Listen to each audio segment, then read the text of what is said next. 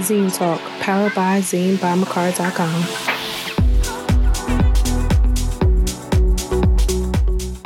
Zine Talk is a conversational fashion series powered by ZineByMakara.com, hosted by Makara Reed.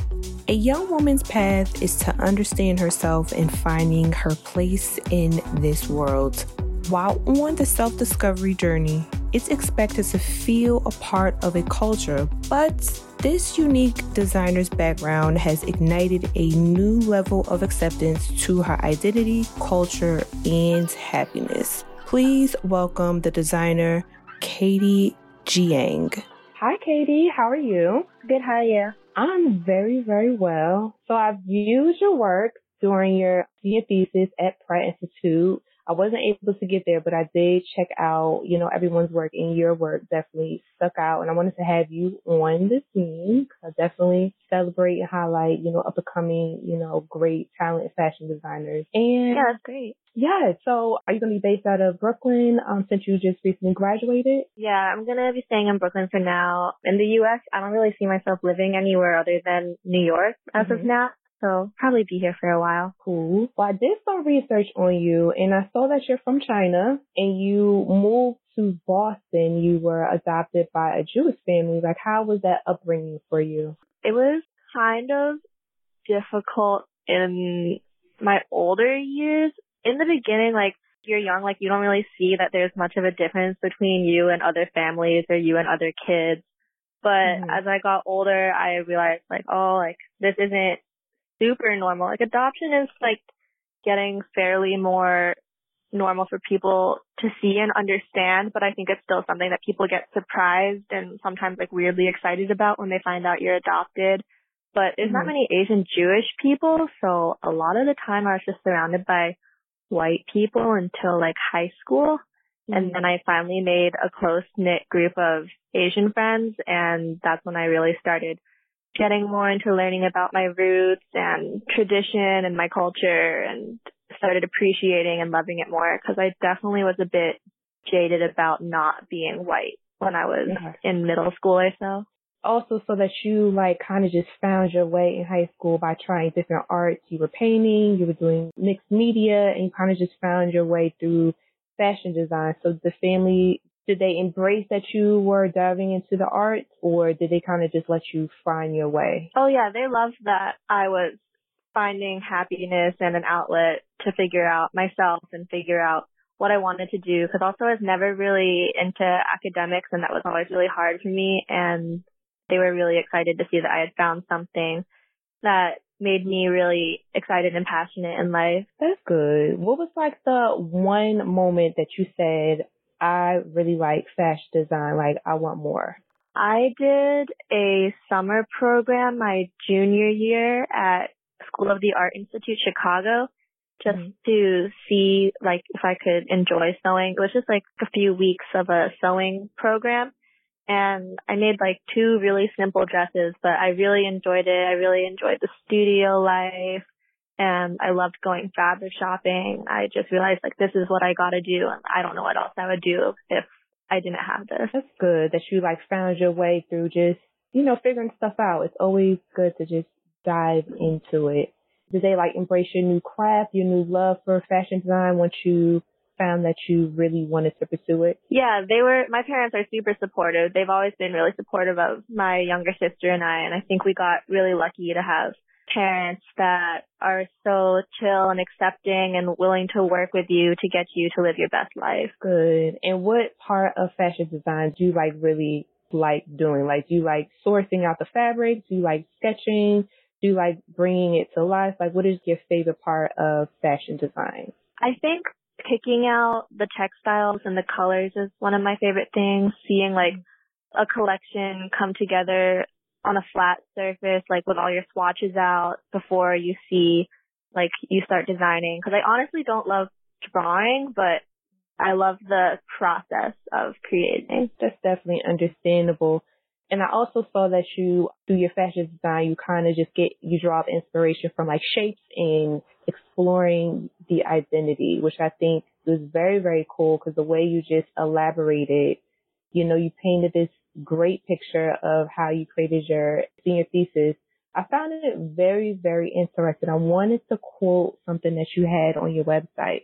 Growing up in America, watching movies and television was always disappointing. I never saw anyone that looked like me, Asian. I thought that was like very great how you just painted out, you know, the stereotypes that they had back when you were watching TV as a little girl until now, and you wanted to incorporate that in your collection. Like, how was that process for you when you were creating your senior thesis?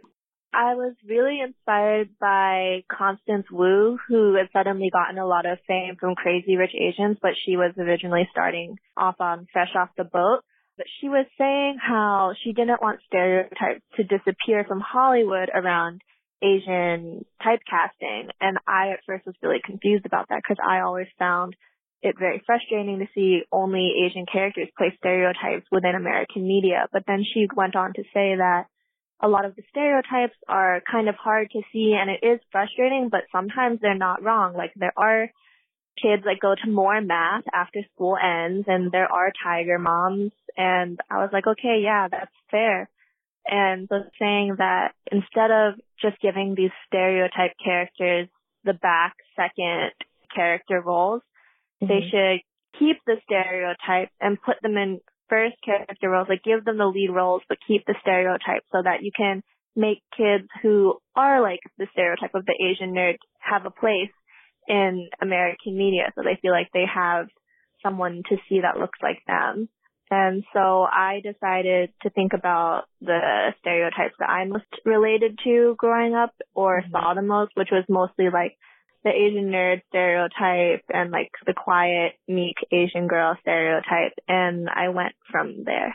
Yeah, I really liked the pieces. I specifically went back and checked out your collection just to look in. Like, I like how you kept it very modern, but you also like incorporated the different Asian cuts into your collection. And I said, this is like very unique. It wasn't like too Asian, but it was a nice mixture of, you know, Asian and American uh, fashion design. And I thought that was really cool how you just painted everything and it definitely translated very well in your senior thesis. Thank you. Yeah, I tried really hard to like not have it be a collection where you saw it and it was like Asia in your face because also I didn't want it to come across as costume design where I think mm-hmm. a lot of people that decide to use Asia within their designs, a lot of it can be like borderline costume or like just way too stereotypical Chinese in your face kind of also just characterizing stereotypes even more but in a light that is kind of gimmicky and I didn't mm-hmm. want to do that.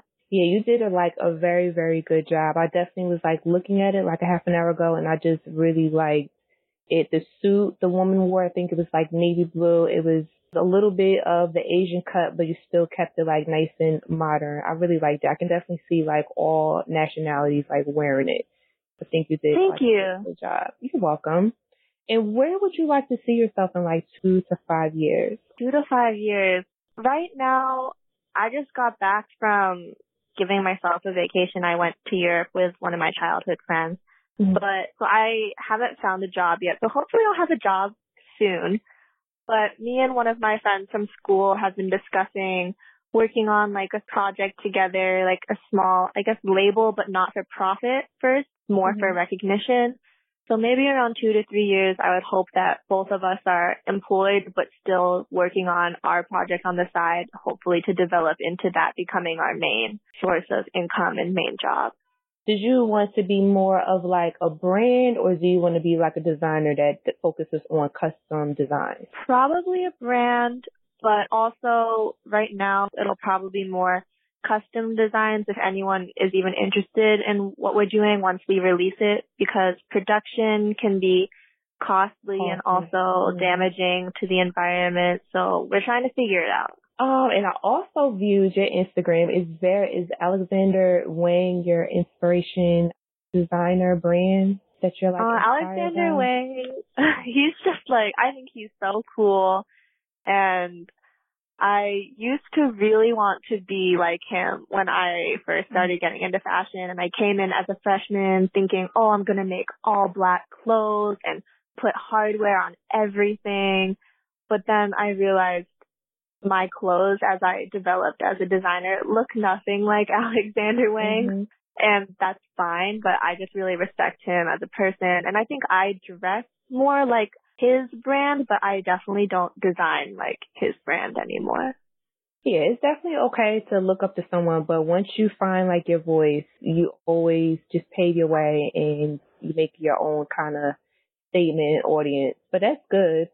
If you had like an opportunity to work underneath him, would you take the opportunity? Oh, I would definitely work for Alexander Wang. I interned for him once my junior year just for market week, but if I was given the chance to be on either the production or design team for him, I would definitely take it. And do you feel like Pratt Institute fulfilled your dreams as becoming a fashion designer or fashion brand?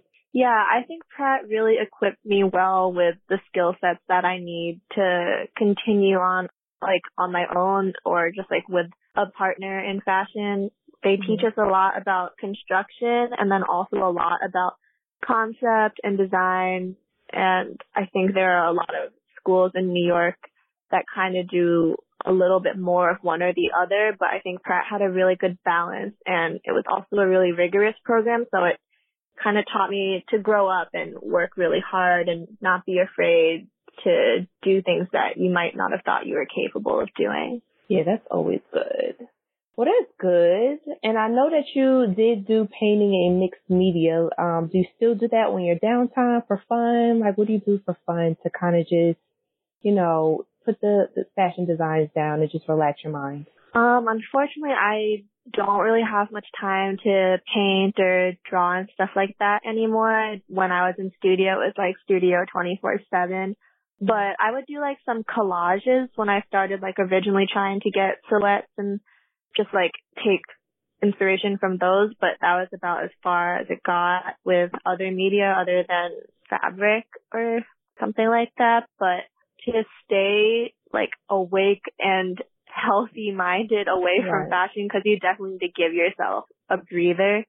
I mostly just listen to music or like I'm going to the gym. Going to the gym helps a lot, but I don't know, there's not really that much time. My friends and I spent a lot of time just in studio and sleeping in studio. Yeah, fashion is very, you know, vigorous. It's definitely, you have to love what you're doing because it's long, drenchful hours, definitely like a sleepover every night with your friends yes. in the studio. Well, that's good. You have great supportive friends that are with you and other fashion designers because that's definitely helpful because if you're in there by yourself, you kind of just second guess yourself. You yeah, we got that. really lucky. We had a great group this year. Everyone was very supportive, very family. If someone got stressed or started crying, like everyone was there for you. If you needed help, people were willing to put down their work to help you out. It was great. It's good. It's definitely great to have great teamwork because it goes a long way. As far as the future of Katie, would you like to keep creating garments like how you're creating? Would you like to get into footwear, accessories? Like what do you see your future collection looking like? Well, I think the next move is mostly the project that me and my friend want to do, and it's going to be around hopefully six looks, maybe four women's and two menswear. And we're going to be sewing most of the clothes ourselves still because if we're not going to run a production, it doesn't seem worth it to spend money on right. sampling in the garment district. And we're definitely interested in accessories and shoe wear, but our skill set is definitely way more in clothing and sewing. So I think if we did do shoe design and jewelry design or accessory design, we would talk to some of our friends who have more that experience and that field and try to collaborate on it. Yeah, the reason why I asked that because I also pulling from your thesis, I saw that you feel like the future is like a blend. The core of the collection is like identified that comes from a mix of different races and culture. So I kind of just wanted to see where your um, mindset was for like future collaborations or collections.